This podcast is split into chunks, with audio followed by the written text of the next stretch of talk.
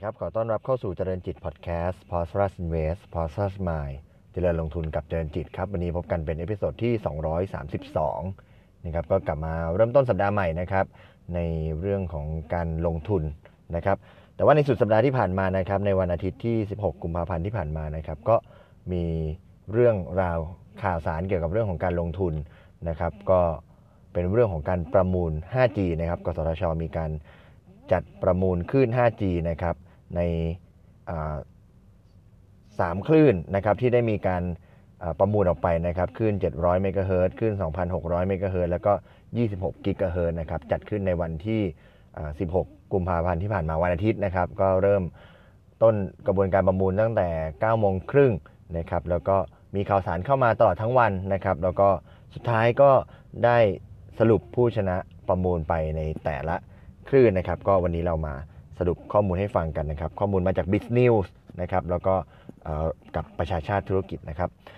สำนักงานคณะกรรมการกิจการกระจายเสียง กิจการโทรทัศน์และกิจการโทรคมนาคมแห่งชาติหรือว่ากสทชนะครับก็ระบุว่าเมื่อวานนี้ได้ได้จัดการประมูลขึ้นความถี่นะครับในย่าน 700 เมกะเฮิรตซ์2,600 เมกะเฮิรตซ์แล้วก็ 26 กิกะเฮิรตซ์นะครับโดยมี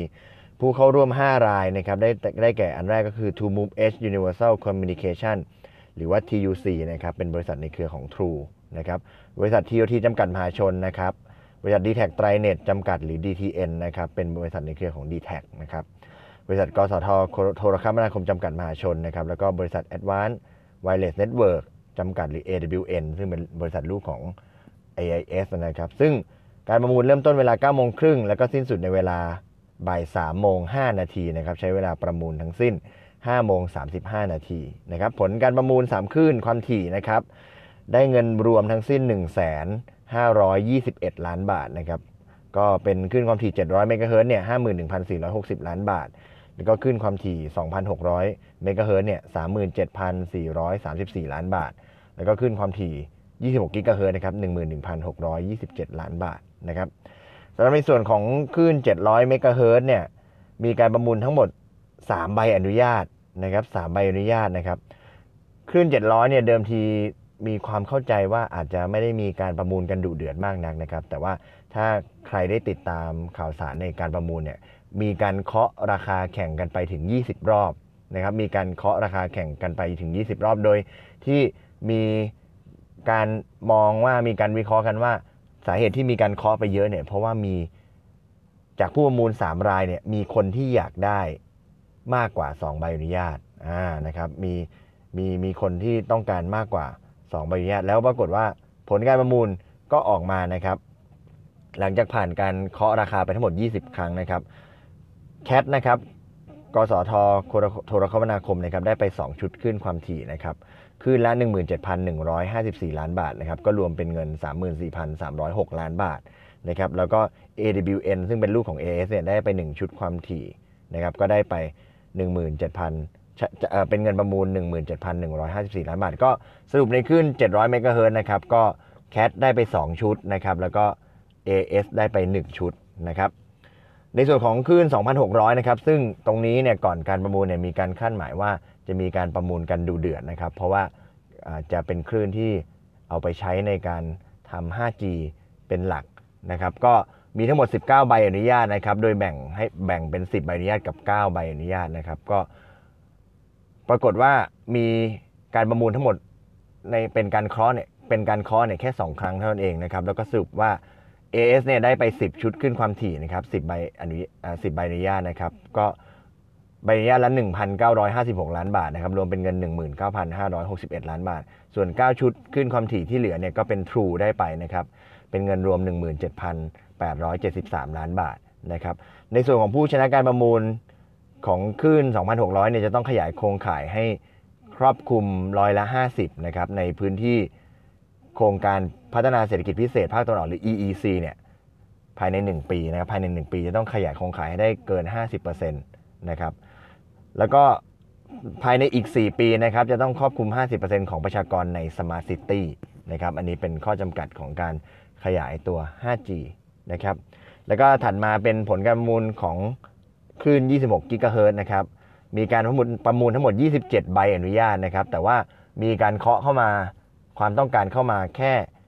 26 ใบอนุญาต เพราะฉะนั้นก็ 1 เคาะแล้วก็จบเลยนะครับ1เคาะแล้วก็จบเลยนะครับ AS เนี่ยได้ไป 12 ชุดขึ้นขึ้นความถี่นะครับ ของ 26 กิกะเฮิรตเนี่ยใบอนุญาตหนึ่งเนี่ย 455 ล้านบาท นะครับ AS ได้ไป 12 ชุดขึ้นความถี่ก็เป็นเงิน 5,345 ล้านบาท True นะครับ 8 ชุดขึ้นความถี่นะครับ 3,577 ล้านบาท TOT นะครับได้ไป 4 ชุดนะครับ 1,795 ล้านบาท แล้วก็ d t แทนะครับได้ไป 2 ชุดนะครับ 910 ล้านบาทนะครับ ถ้ามาแย่งมูลค่าคลื่นที่ผู้ประกอบการแต่ละรายนะครับ จะต้องจ่ายค่าคลื่นจากการประมูลในครั้งนี้เนี่ยก็ AS นะครับผ่านทางบริษัท Advanced Wireless Network เนี่ยก็เป็นเงิน 42,060 ล้านบาทนะครับ True นะครับโดย True Move Edge Universal Communication หรือ TUC นะครับก็เป็นเงิน 21,449.6 ล้านบาทนะครับ d t แทโดยบริษัท d t แท t r i n e t จำกัดนะครับเป็นเงิน 910.4 ล้านบาท แล้วก็ CAT นะครับบมจกสทโทรคมนาคมนะครับ34,306 ล้านบาท แล้วก็สุดท้ายนะครับบมจ TOT นะครับ เป็นเงิน 1,795 ล้านบาทนะครับก็ในส่วนของกสทชเองนะครับก็ให้ความเห็นว่าเป็นนิมิตหมายที่ดีสำหรับประเทศไทยที่จะก้าวสู่เทคโนโลยี 5G นะครับซึ่งจะ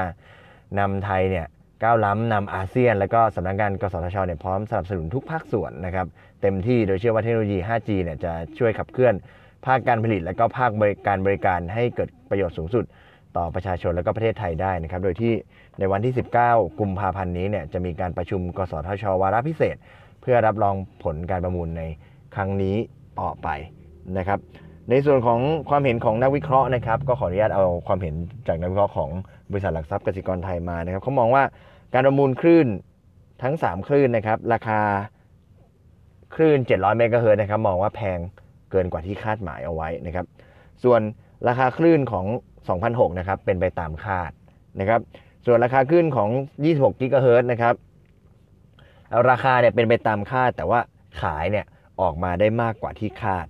นะครับ ออกมาได้มากกว่าที่คาดนะครับในส่วนของความเห็นนะครับก็ในเชิงของต้นทุนของทั้ง 3 บริษัทที่อยู่ในตลาดหลักทรัพย์นะครับ ทั้ง Advanced d t a c True เนี่ยก็สูงกว่าที่นักวิเคราะห์ของหลักทรัพย์กสิกรไทยเขาคาดไว้เนี่ยประมาณ 13%น นะครับ โดยอย่างที่ได้เรียนนะครับขึ้น 700 เนี่ยสูงกว่าคาด แต่ว่า 2006 เนี่ยใกล้เคียงกับคาดนะครับ ในระยะสั้นคาดว่าจะเป็นบวกต่อราคาหุ้น True แล้วก็ตัวหุ้น Advance นะครับ แต่ว่าเป็นลบต่อคลื่นเออแต่ว่าเป็นลบของตัว d t แทนะครับ d t แทนะครับ ก็ตรงนี้เนี่ยก็เป็นสรุปผลภาพรวมของการประมูลคลื่น 5G นะครับ ก็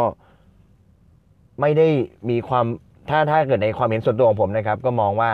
ไม่ได้ส่งผลให้ตลาดวิตกเหมือนกับตอนประมูล 4G นะครับ เรื่องของค่าใช้จ่ายต่างๆ เนี่ยก็ยังไม่ได้แข่งขันกันรุนแรงเกิน ไม่ได้มีการเข้ามาป่วนการประมูลในต่างๆนะครับ แล้วก็ผู้ผู้ประกอบการในตลาดทั้ง a d v a n c e และก็ True เนี่ยก็ได้คลื่น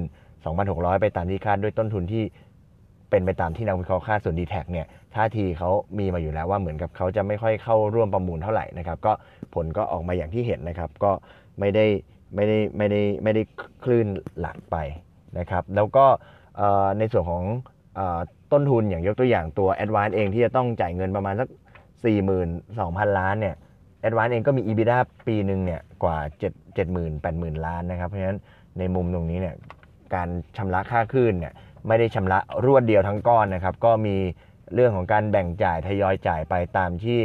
เงื่อนไขที่ทางกสทชกำหนดนะครับ เพราะฉะนั้นก็จะไม่ได้เป็นภาระสำหรับผู้ให้บริการที่ประมูลเท่าไหร่นะครับ เพราะฉะนั้น Advance เองที่ต้องจ่าย 42,000 True เองที่ต้องจ่าย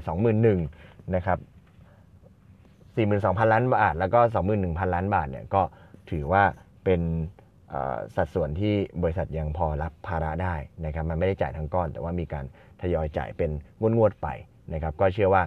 ผู้ประกอบการรายใหญ่นะครับตามที่นักวิเคราะห์คาด Advance True จะผลตอบรับจะเป็นบวกนะครับส่วน d t แทจะตอบรับเป็นลบนะครับก็ให้นักทุนได้เอาข้อมูลไปประกอบการลงทุนด้วยกันนะครับสุดท้ายขอบคุณ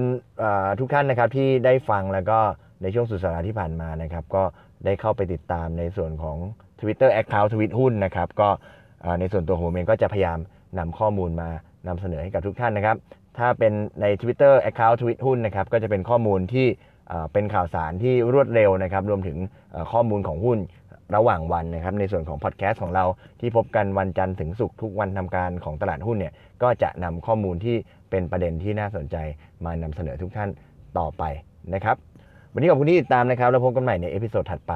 วันนี้ขอบคุณและสวัสดีครับ